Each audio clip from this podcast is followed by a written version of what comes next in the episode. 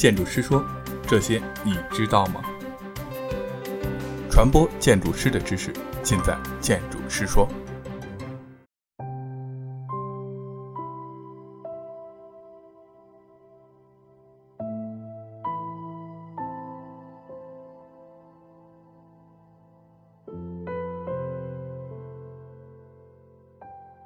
设计周期。根据有关设计深度和设计质量标准所规定的各项基本要求，完成设计文件所需要的时间称为设计周期。设计周期是工程项目建设总周期的一部分。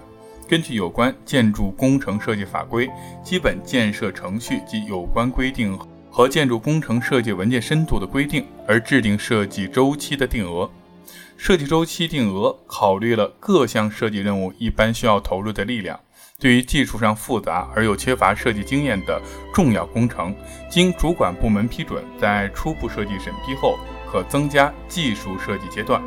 技术设计阶段的设计周期根据工程特点具体议定。设计周期定额一般划分为方案设计、初步设计、施工图设计三个阶段，每个阶段的周期可在总设计周期的控制范围内进行调整。